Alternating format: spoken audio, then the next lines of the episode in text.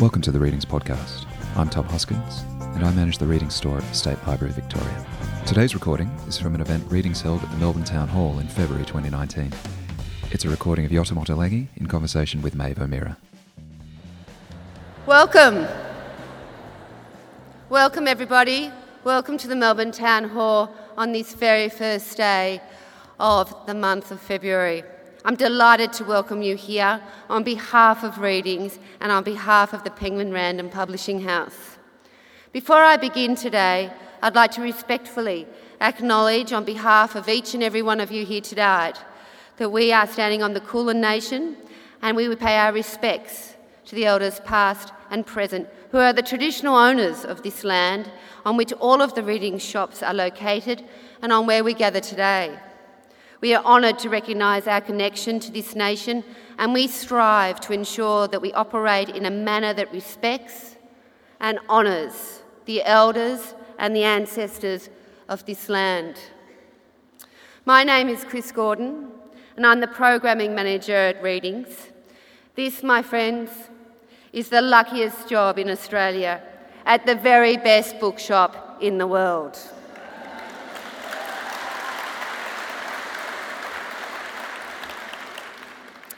Events like these take many, many people to make it possible. To that end, please join me in thanking the brilliant staff of Readings.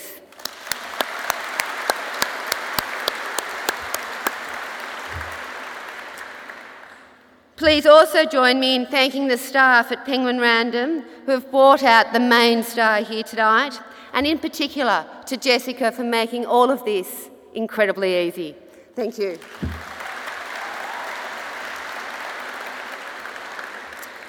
My role tonight is simply to tell you how the night will proceed. So, first, to housekeeping. Friends, there will not be an opportunity for questions tonight. However, there will be a very small amount of time to say hello to both of our speakers after the event in the foyer of the town hall. But please note that Yotam will only sign two books per person he will not sign it to your great auntie, to your next door neighbour, nor to yourself. Uh, and sadly, he will not pose for photos. But throughout this event, please, you are very, put your phones on silence and you can take pictures now. You can tweet, but just don't let us hear you. Now, events like these are always extraordinarily powerful because we get a chance to look around at ourselves and see what a bunch of like minded souls look like. It's comforting, I think, and reassuring, I believe, to consider that you are not the only one with tahini and harissa and preserved lemon in your fridge.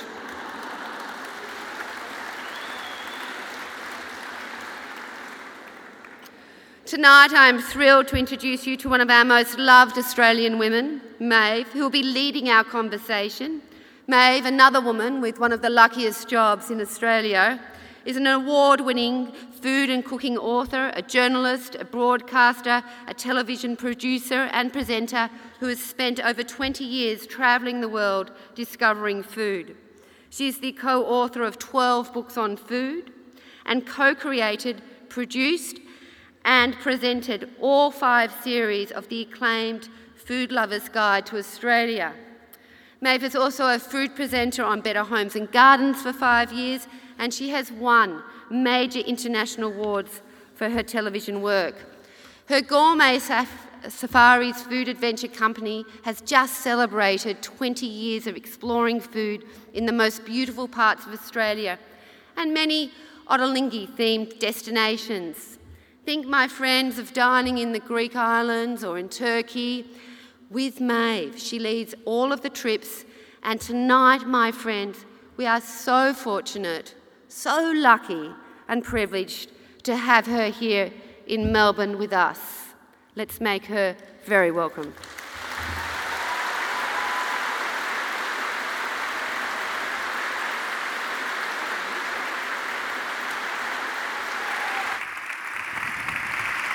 It's all happening.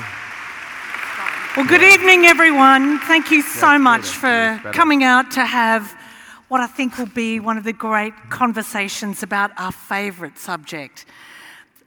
Yeah, the name Ottolenghi describes a new global cuisine, an inspired feast of many dishes using herbs, spices, exotic ingredients, and mounds of vegetables. Yotam Ottolenghi has been a culinary game changer around the world. He's the author of seven books, the chef and owner of six eateries in London. He's the host of two Mediterranean Feast TV series, father of two, a rock star of the culinary world. Please welcome Yotam Ottolenghi.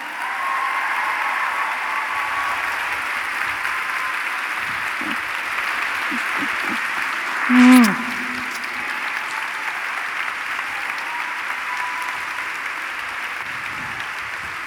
Wow. May I say what a treat it is for us to have you. What a treat for me. here. Look at this. My It's God. great. Yeah, it's really great. Tell me about the Australian phenomenon because you've, you've just said backstage, like, this is, this is great, but Yeah, this unusual. doesn't happen anywhere else in the world, I have to say. I haven't been accosted or uh, stopped on the way or get. Uh, this is the rock star treatment that I only get in Australia, and I'm not sure why.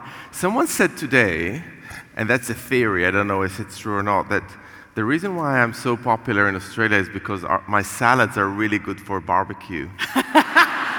It's one reason. It's one reason. That was, I've always tried to crack that nut, and I think maybe that is the thing. Look, I think uh, a lot of your food absolutely sings with flavour. We have the best ingredients in the world. You know you've landed in culinary heaven in Melbourne. Yeah. It's the, you know, it's the gourmet capital of Australia. Let's, let's call a spade Yeah. a spade. So, yeah, so you're, you're talking to your people and uh, we're delighted to have you here. Thank you. Tell me, when you come to Melbourne, and I know you've been here before, are there things that you look forward to, tastes that you've had, or is it just busy, busy, busy? Well, I had some really good food here. I am really busy. I haven't eaten any restaurant. Well, today I had um, uh, one lunch at Maha.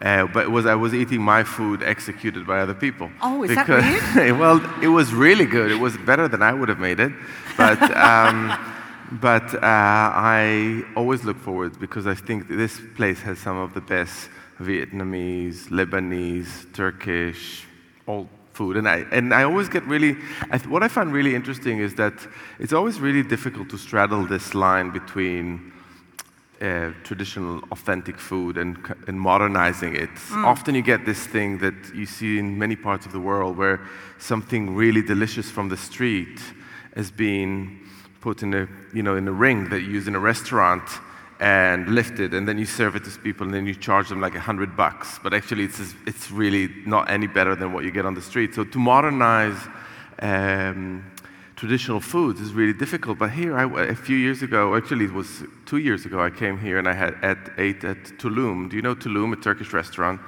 And I ate this kind of modern version of Turkish food. It was just so wonderful and delicious and refreshing. And that's for me, that's, that's what Melbourne is all about taking things that come from the different communities, but presenting them in slightly new light. Not too much, not too little, just right.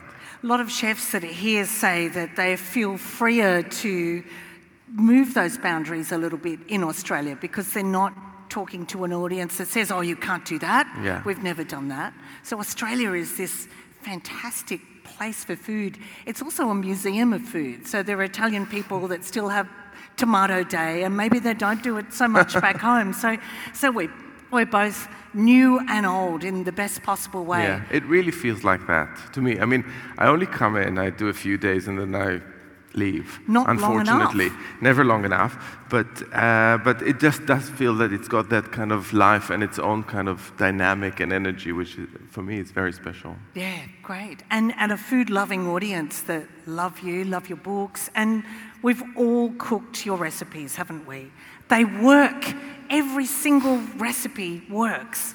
I And- spend a lot of my time t- getting reci- the recipes to a certain standard, and people, it's a lot of like quite boring work. So I, I, a recipe isn't finished in my books before I tested it like five or six or seven times. And it's a lot of testings.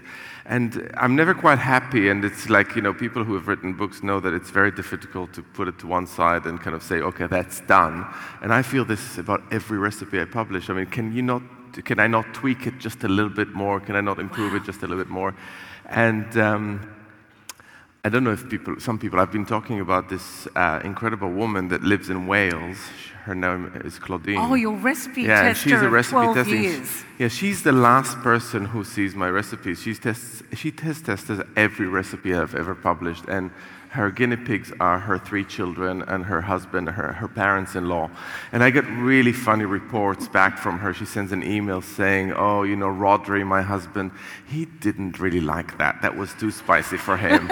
but my father-in-law, on the, other, on the other hand, really thought that was. and So I get a, I get this kind of idea of what people think and Really want, really yes. want and then also she comes up with really funny things she says like uh, 170 grams of ricotta and she says but a pack is 200 grams what am i going to do with the 30 grams so that is God the kind bless of Claudine, we say. Yes. so that is the kind of information that is both valuable and really informative so i know what i know what to do next time How long would each recipe take? So Simple has 140 recipes. How long would each, each of those recipes have taken with all those steps that you go through? Um, every recipe is simple. Sometimes it's different. Sometimes you get a recipe that you need to test. You can kind of let go after three or four tests, and other is a real challenge. You know, you'd never like. I was work. I, I saw a picture because one of my colleagues was sending me today. I posted it on Instagram. I know you're all on Instagram. Um, of uh, we were trying to do this ragu, which was a vegetarian ragu using lentils and barley, and I think we, we this was like test number 12 or 13 or 14, and we finally cracked it. And I have to say that the feeling of we've nailed it is amazing because the standards are high. We've done it so many times, and some and and that ragu is really really good. And I think not forgetting that you want every recipe to be the absolute best possible Yeah. is something that I, I think I always try to keep in the back of my mind. So there, there are cutting room floor for recipes. There are recipes that don't make it. And, and do you feel a sense of loss? Like it sounds like there's so much of you bound up in those recipes. and I love reading in Simple um, some of your great taste discoveries, like the great moment where you thought you'd put roasted cauliflower with grated raw cauliflower. I felt that whoosh for you, you know, or the idea of putting coriander seeds with uh, roasted celeriac. So there's a lot of you invested in, in those food, in that flavour. Yeah, I mean, it's quite difficult to let something go after you invested quite a lot of time in it. I know people have that in all walks of life. You know, you spend some time on a business plan or something, and you've been spending a lot of time, and then at sometimes at some point you need you realize that you carry on doing it just for the sake of keeping something going. Uh, because it's hard to admit that failure. So we have that sometimes, and I'm very soft. Like I'm, I'm, I, I'm not a very, you know, tough, direct person. Sometimes so like, let's give it another go. Maybe we'll find a solution, but often it does end up on the on the edit floor, room floor, and then we just move on to the next thing. But sometimes things also transform, and that's really nice. Like sometimes something starts as a as a roulade, and then the pastry is just too soft to hold things together, so you just turn it into a stack, which is still delicious, but it's a kind of a compromise that you have to do if you're going to make those flavors or ingredients work together. So, over those seven books, you've amassed your food family, haven't you? You've got Claudine, you've got someone with a wonderful name, Ixta Ista Belfrage. wow. Um, but you have your team, and how do things work? Talk me through how you would formulate a recipe. Um, so, uh, to be honest, every recipe has a slightly different story. So, some recipes come from if I, you know, I travel or I read a book or, or, or a magazine and I see something that it sparks an idea that could become a recipe. Sometimes one of the colleagues says, "Oh, I had that last night in Chinatown. It was a really interesting technique. Let's try to that technique." I mean, every recipe starts from has a different story, but they all end up being tested in the test kitchen. So there's at the moment I've got two people testing or three testing full-time recipes, Noor and Ixta, and they both have very different story. Ixta has got uh, Brazilian, American, and Italian blood. it's amazing. What a great combination. And Noor is from Bahrain. so She's half Bahraini and half English. So that piece of biography really helps to create something really special because I realized a long time ago that I'm going to run out of ideas unless I get more people into this creative circle. Really? We can't ever imagine you running out of ideas. Well, you know, it's, it's true because, because it's very difficult to keep on creating and generating ideas. Sure. And I'm the beneficiary of lots of ideas that come from many people. I mean, I often like to give credit to others, but people don't want to hear about it. They want one star. So they look at me and they say, okay, I can do that. But, um, but in actual fact, all these people, like, you know, last year I published a, re- a recipe book with Helen Goh. She's from this city. Melbourne. And she's from Melbourne. And Helen and I have been working together for more than 10 years. And, you know, she is just a creative fountain. You know, she's got so much. She's worked in this city in so many great places, mm. learned so much. So I just stand to the side and let her kind of do her thing, and it's, it's amazing. So I just think that I'm very lucky to have these people.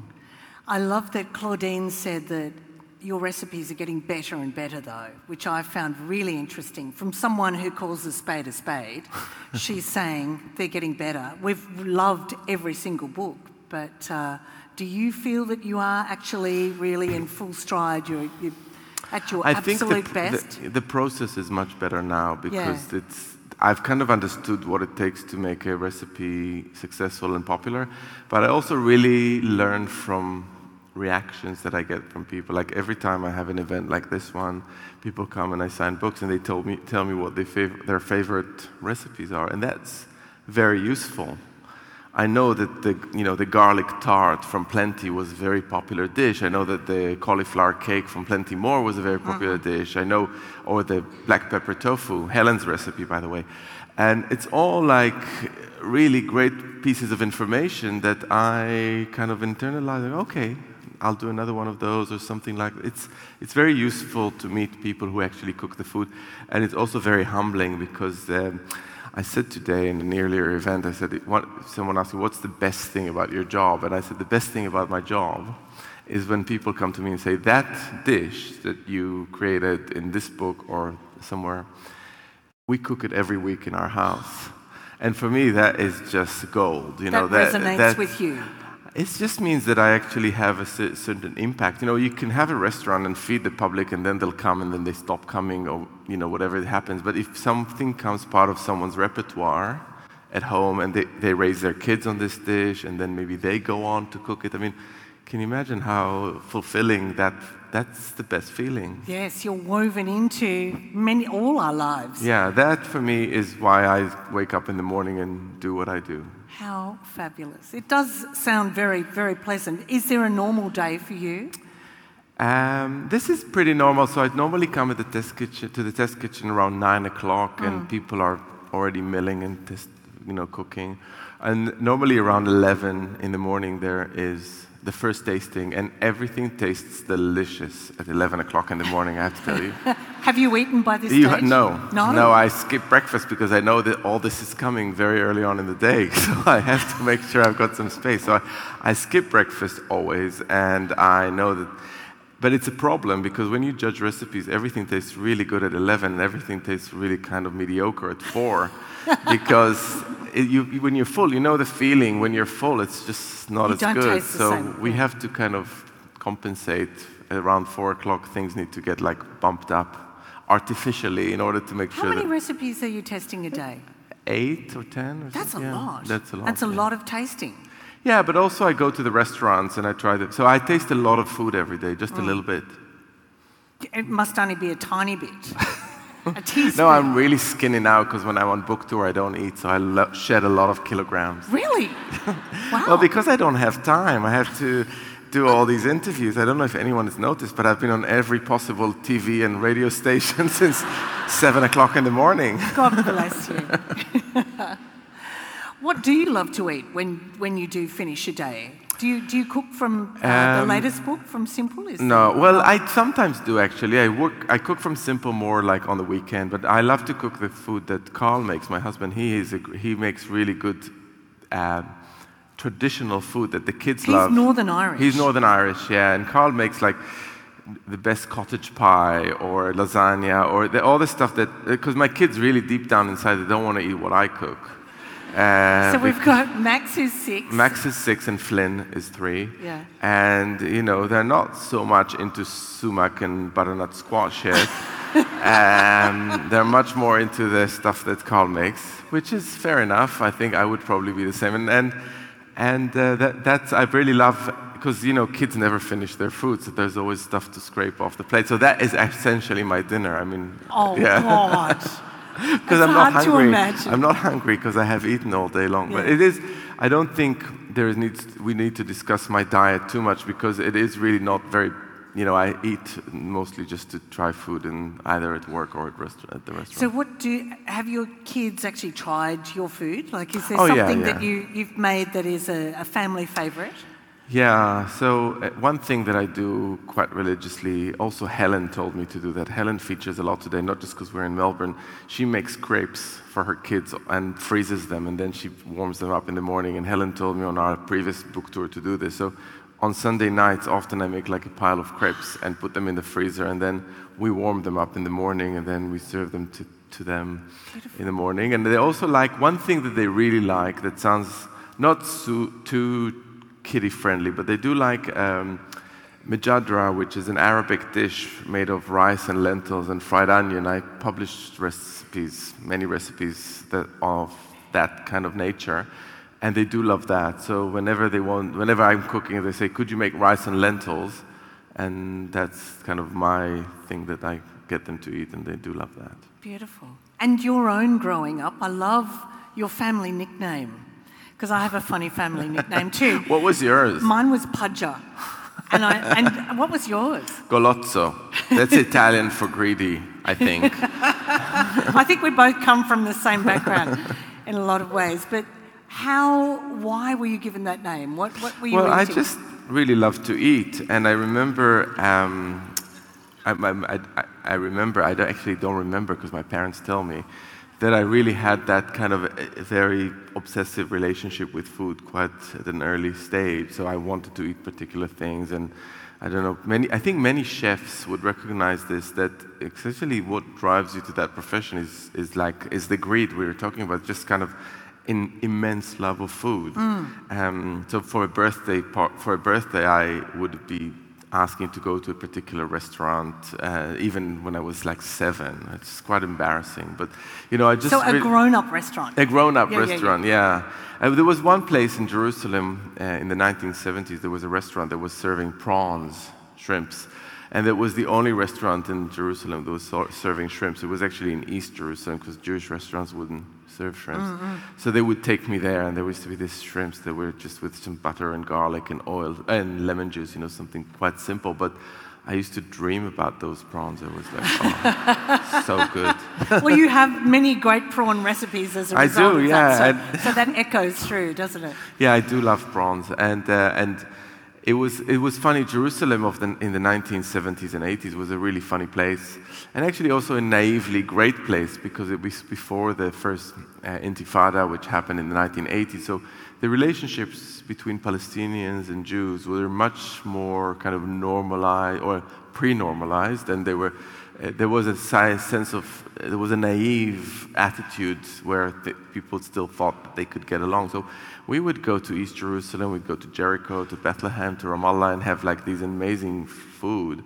And it was, on the one hand, it was foreign because we couldn't get that food in West Jerusalem when I was growing up. But on the other hand, it was really familiar because that's what we had when we would go out and have all this fantastic Palestinian food.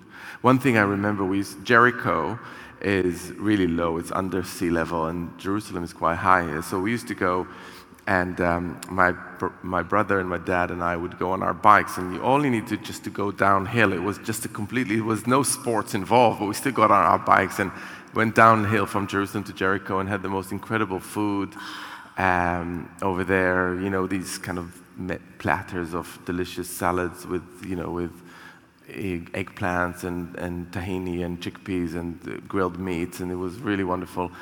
And then my mom would come and pick us up in the car, so we'd load our bike back up the hill in the bike and What going. a perfect day. yeah, yeah, it was, it was wonderful.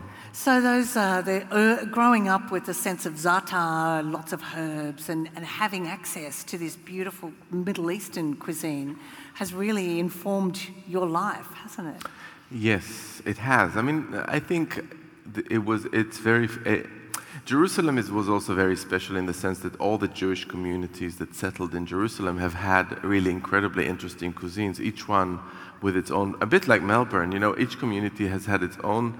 Uh, culture, and they haven't quite assimilated at that stage. Yes, They're still not completely assimilated, but you would have like it's one of the most interesting cuisines is Kurdish cuisine. Jews from Kurdistan, which is you know b- b- Iran, Iraq, and Turkey, would bring really interesting kibbeh, you know, stuffed uh, bulgur cakes, but m- cooked in a soup rather than fried. The Syrian variety that most people here would know, and that was just like incredible. We used to go to the market on a Friday and all these beautiful soups.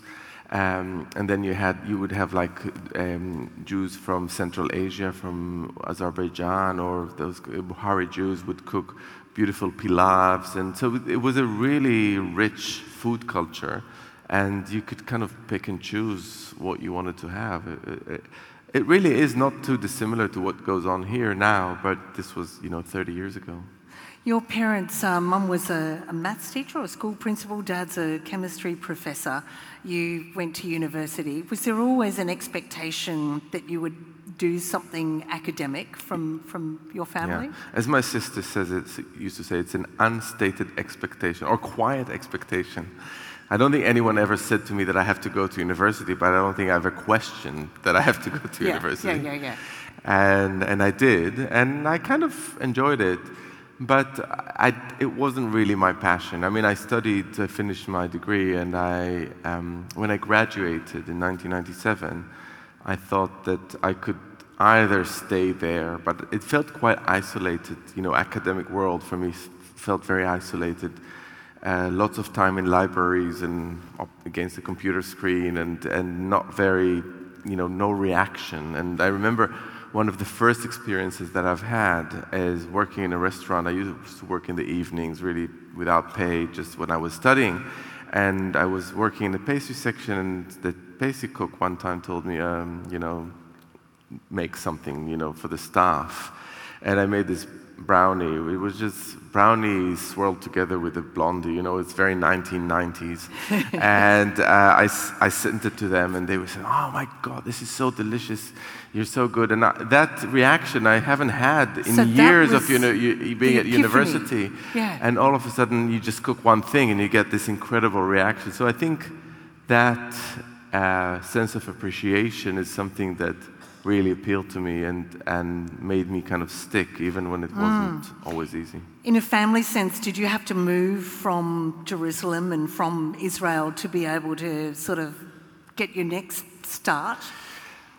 Um, I not. I mean, I left. I, left Jerus- uh, Tel Aviv to move to Amsterdam, and I lived there for a few years, and then I moved to London in '97. But I think it was it was good because I could get a good education at a French culinary school, learn the terms, learn the cuts, learn how to kind of do a few basic things in the kitchen, and then and then move on. That was a good thing, and uh, I, I don't know. It was necessarily necessarily for me to move away, but it was definitely a good place to be, London in you know in the late '90s, because there's a lot of really interesting restaurants happening. I could learn a lot, and and I loved it. Yeah. In 2002, you opened your first deli, and that sounds like you sort of painted the town with great colours, mounds, and uh, beautiful vegetables, and you know all your cleverness. But but that moment must have been really exciting.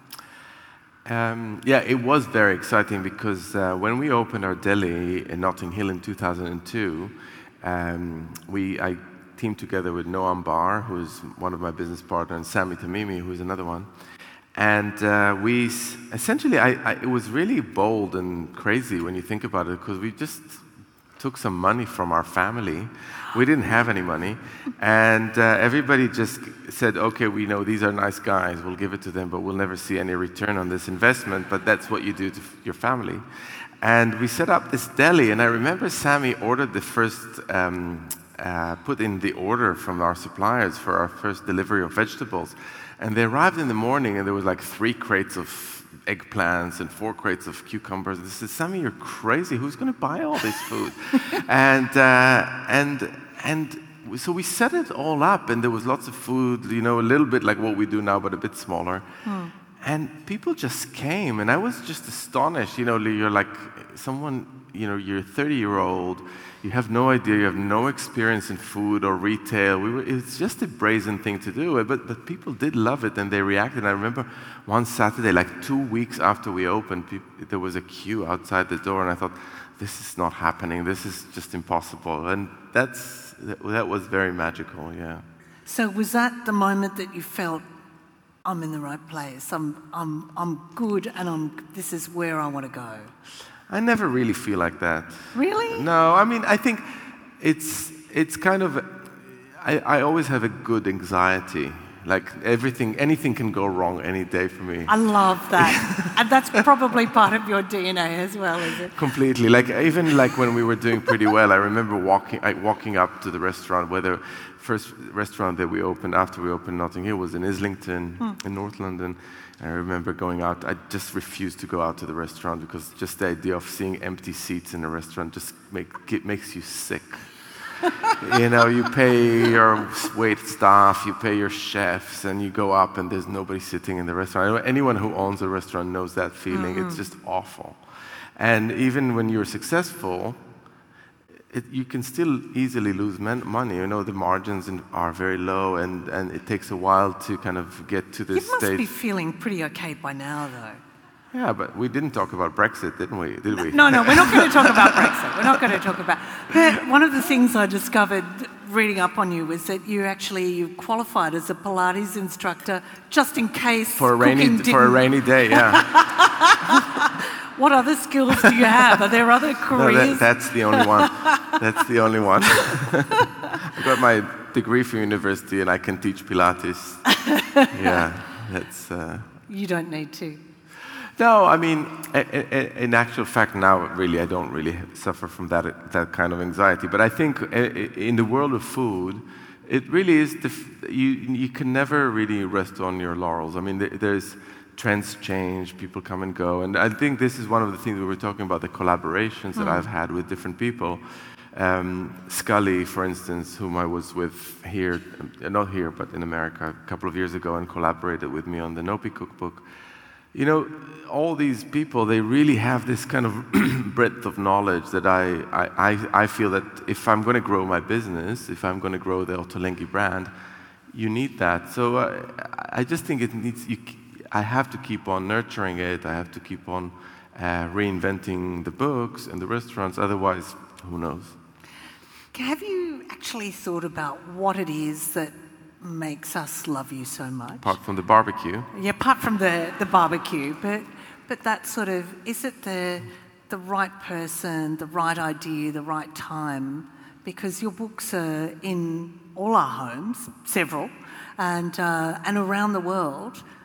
What, what is it? Yeah. Have, you, have you thought about what? I think it's a combination of many factors. Mm. So, I mean, one of them would, have, would be that kind of. I think when I published Plenty, which is almost 10 years ago, there was a real uh, urge to, for pe- various people, not only vegetarians, but a lot of vegetarians, to really kind of focus on vegetables. You know, all of a sudden, pe- the, re- the world realized that we need to eat more vegetables for all sorts of reasons. Mm. And with plenty, I just pull out all my stops when it comes to vegetables. You know, I thought like, let's just do whatever we can. I mean, vegetables need some help, and um, and it's because it's not like as straightforward as some as you know as a good piece of meat that you can just grill and it mm-hmm. just does its own thing. It's it needs a little bit more help. And I remember when I was working on Plenty, I was just trying really hard how, to kind of bring the best out of every vegetable I can.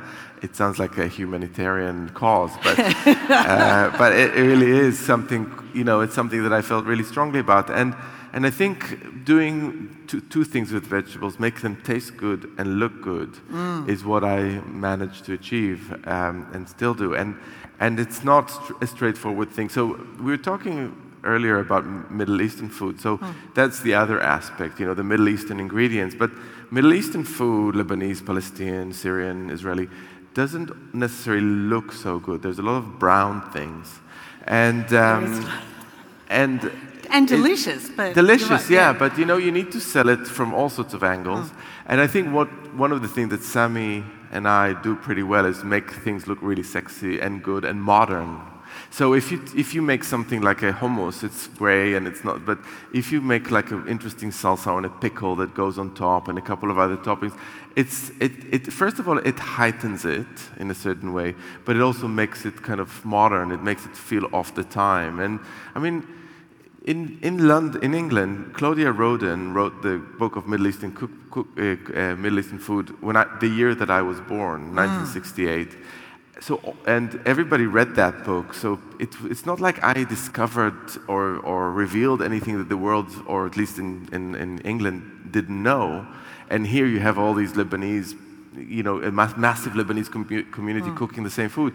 But I think it maybe just needed a bit of modernizing mm. or bringing up to date in a, in a, in a certain way. And um, maybe that's, that's what I did. And uh, do you think you'll move beyond that sort of Mediterranean, Middle East, and look perhaps to the Americas, South America, well, Africa, I have. I, I, mean, I have over the years. I mean, mm. I've, I've published so many recipes, I can't even remember all of them. But um, I've used a lot of Asian ingredients. I, I, I, often see the way I've kind of expanded my repertoire or my uh, inventory of ingredients as kind of a, a, growing in a concentric way. So from Jerusalem in the heart of the Middle East to North Africa to Southern Europe mm, mm. to Persia, Iraq, um, India, and Southeast Asia. And every move for me has its own logic because in a sense, these are kind of similar cuisines in many ways. Like you, so many of these cultures make, you know, chili pastes, like a harissa and a sambal and all these things. They're really kind of similar, and you find it in Mexico as well. Wherever the sun shines, you kind of have similar things, cumin and garlic and mm-hmm. citrus, mm-hmm. and and so I feel very uh, free to kind of borrow things as long as they work because I think there is a lot of affinities between uh, cuisines. But it, it's just, just, I just want to do it carefully because it's very easy to do it for the sake of it, and, and I try not to. I just try to do it when I feel it's relevant and, and good. You've done it very cleverly, though, and I think probably at your own personal expense. And I, I love uh, reading that you and Karl were in Thailand at a beach resort, and like, no, I've got to get to the street market. I've got to eat some street food. I've got to go and find my yeah. elusive oyster omelette. Exactly. So, yeah. do you? I do spent you... one whole day looking for an oyster omelette, and I couldn't find it. And the, when I did find it, the restaurant was closed. Oh my god! Because they don't open on Monday. But do you ever switch off? Is is is your life a continual search for? Uh, uh, enjoyable, but also there's a mental thing of like, I'll take a note of that, that this could be. Um, yeah, I mean, I do, now I do it less than I used to do. Again, like I described, there's a big team and people come yeah, up with sure. ideas. Most things come up in conversation rather than I come back. I mean, I do take notes when I, when I come back from a, from a, um, a, re- a restaurant or a tour or whatever. Mm. But I think more, more of the ideas come up in conversations and, uh, and things that I see online or on my phone. And who are you inspired by as we are inspired by you? Who, who do you look to that, that you find inspiring in a, in a food sense? Um, I think mostly the people that I mentioned, my colleagues. Your colleagues, yeah. And, uh, and I do often go and find things really interesting on. I mean, the things that I did and you do when you do your TV shows, I find very useful. Like I've people always say, "Oh, wait, how do you choose where you want to travel?" And I always say, "I want to travel where I, am going to learn the most." Mm. It's a very selfish exercise, you know. I want to go to places where I'm going to learn it. When I came back from Tunisia, I had like six Guardian columns all done and dusted because I just learned so many new things. And it, I do have to publish three new recipes every week. It's it's hard work. So I I do try to travel to places where I find interesting food and where I'm going to learn new things. Where are you going this year? Um, I don't. I mean, after Australia, I, am not quite sure. I, I, I, know I'm going to. I'm very likely to go to Bali. I've never been to Bali. I know for you it's like next door, but uh, for, for someone who's never been to Bali, I'm quite excited about that. I don't know food-wise. But, um, but I, I, still have to travel to Mexico. I haven't really traveled in Mexico. Oh my gosh. So, so there are wonders awaiting Yeah. you. And, and isn't that exciting that there are whole worlds that you can immerse yourself and eat? We've um, been lucky enough to have Greg Malouf as a, as a friend, and seeing him in a restaurant taste something, and it- you almost see the cogs turning like, ah, but even if I, you know, tweak this, did this, are you always tasting? Are you always on?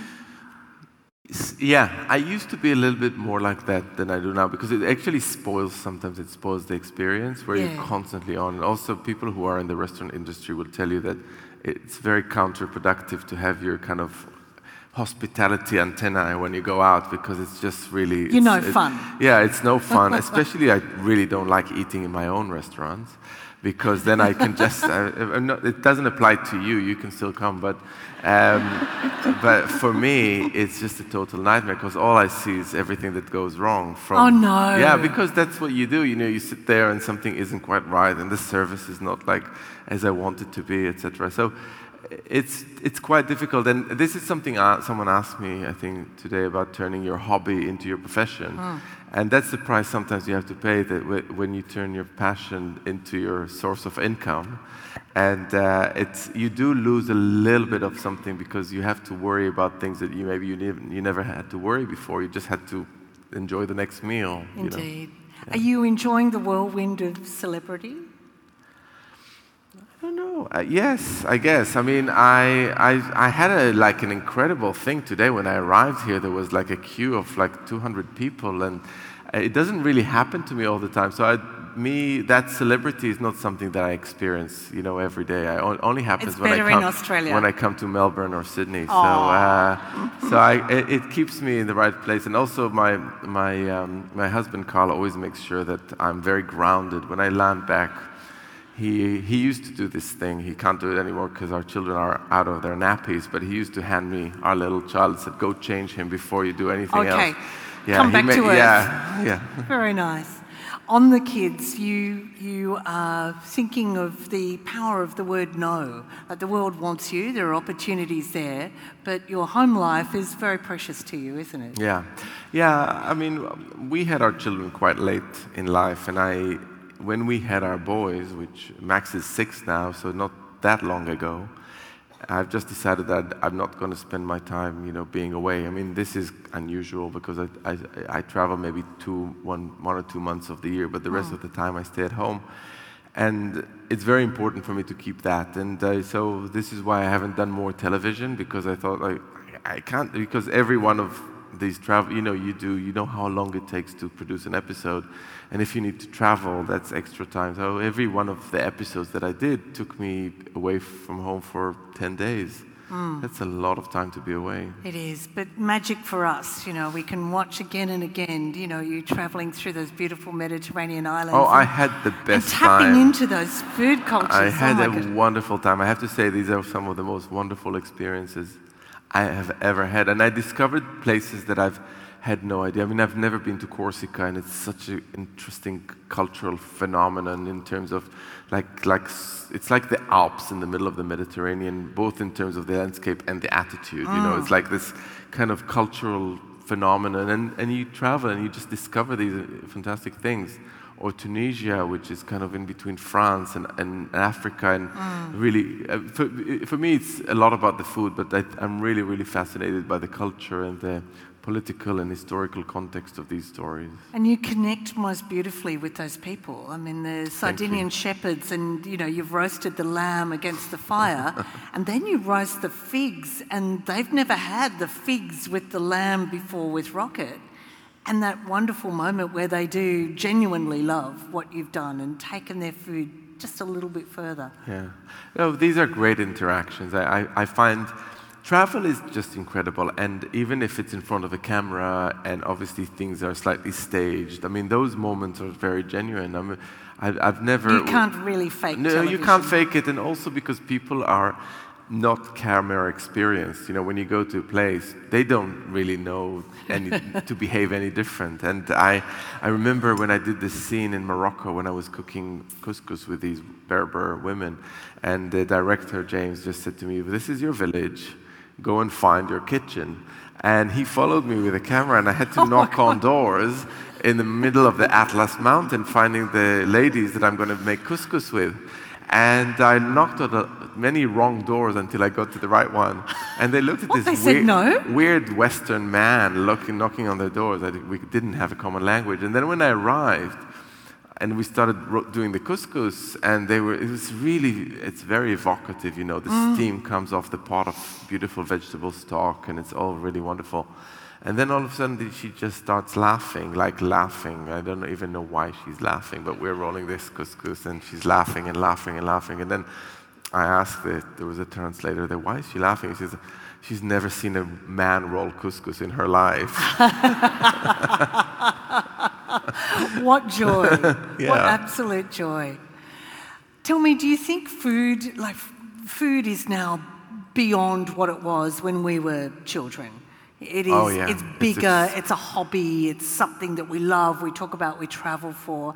Do you think that's always going to be in our lives? Has food now sort of become greater than, than it started? It's a really, really good question, and I don't know the answer. Someone said to me once, like, uh, chefs are now the, uh, like the new celebrities, but in the 80s it used to be hairdressers like Vidal Sassoon, and they're not celebrities anymore. So maybe it's going to happen to chefs as well and um, this might happen, I don't know. But um, I think we're in a kind of weird moment because everything is very public and open and everything is happening, and I, and I don't really know how it's going to land. Uh, but uh, I see it sometimes as a good thing and sometimes as a bad thing. So the good thing is that there is this conversation around food, which is really international and crosses mm. borders. Like I noticed, like you, when if you're on, on Instagram, you see things just like that's like a wildfires. You know, all of a sudden everybody roasts. Brussels sprouts from Brooklyn to Moscow. You know, like everybody on every menu, there's like these roasted Brussels sprouts with hoisin sauce and then and then you go and then so that's a that's a nice thing isn't it? That's a good thing. But then it just also turns people into there's something very competitive about it and very shallow. And mm. you ask yourself like what are the consequences of this thing? And i don't i don't really know. I mean i think nobody knows at this stage. It's obviously it's obvious that food is very popular but yeah. And then there's there's those traditions the nonnas the yayas who are real and true. And you hope that some of that will always continue despite putting Brussels sprouts with hoisin sauce. you know, that, that the simplicity, the, the truth, the, the, the real food will always be there. I lives. think so, but also I think we need to realize that this is just a kind of a world that is slipping away. I mean, there's the, these kind of authentic things are, are far mm. uh, in between, and I think it's probably we are kind of entering a new era in terms of food, and it's very international, and we eat way less uh, unprocessed food than we used to do. So I, am not quite sure where it's going. I mean, it's okay now, so I think I should, we should stay and enjoy it. But Indeed. Not, yeah. So, so the, the, the essence of food is joy. Like there's sustainability. There, there, there are things that we need to be aware of. But the essence of food for you, could you? Yeah. Well, because some, I, I, said that because I think some, one of the issues that I find sometimes. Um, that bother me is that uh, I, I, see it in the UK. I'm not that well versed in the uh, Australian, uh, you know, conversation, but sometimes I get uh, annoyed by this kind of. I, I, do think that we should eat sustainably, and I think should, the politics of food should be right, and it's very important. But sometimes I feel that people forget that food is really it's a, it's a some, it is supposed to be giving joy.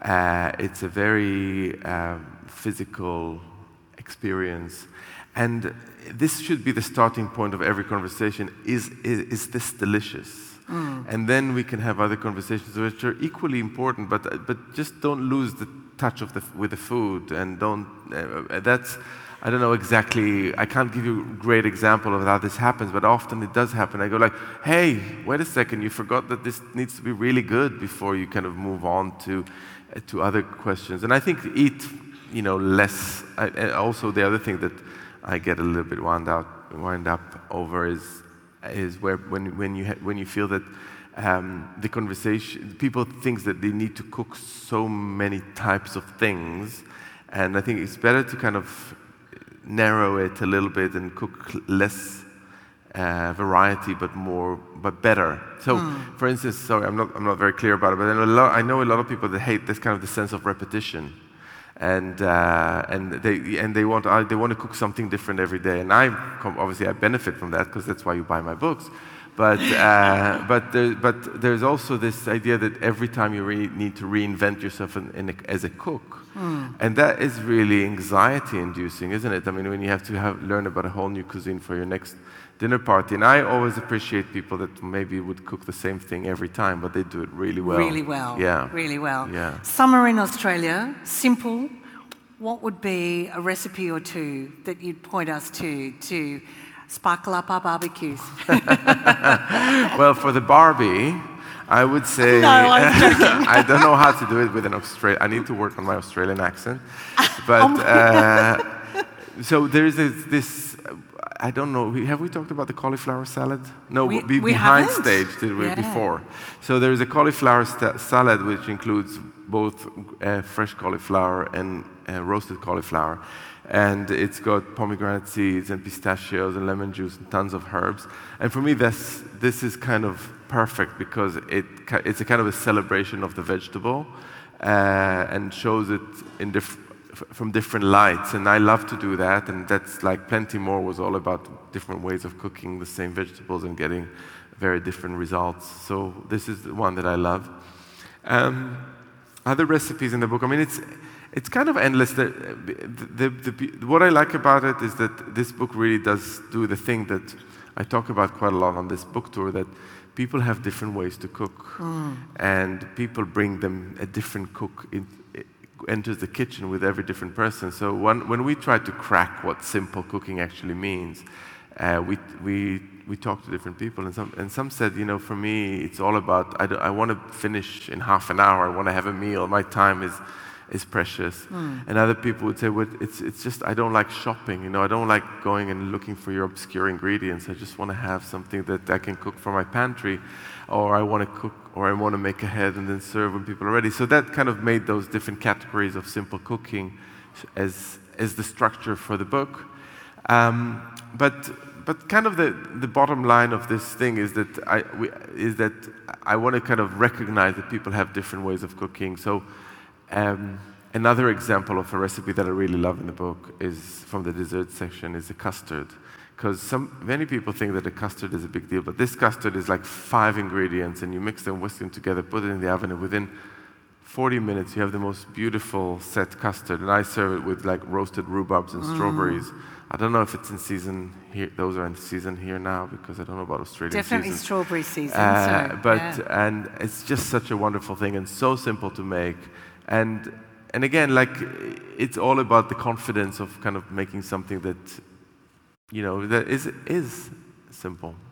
I want to thank you, Yotam Ottolenghi, for the joy, the confidence that you've given many of us here in, the, in this room who've loved you, cooked you from your books, and thank you for sharing your Thank you. stories, your life, and uh, for visiting us today. Thank you. Everybody, Yotam Ottolenghi. Thank you. Thank you.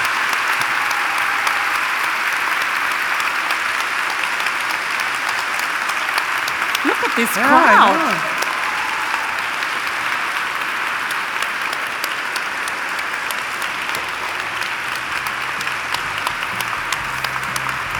Well done, you. They can hear that. You've been listening to Yotam Ottolenghi in conversation with Maeve O'Meara. Yotam's amazing new book, Simple, is available from all Readings stores. You can stream previous episodes of the Readings podcast on our website, readings.com.au, where you'll also find news, reviews, and interviews and information on our current book, music, and DVD releases. You can even sign up to our newsletter, The Readings Monthly. This podcast was recorded live at the Melbourne Town Hall.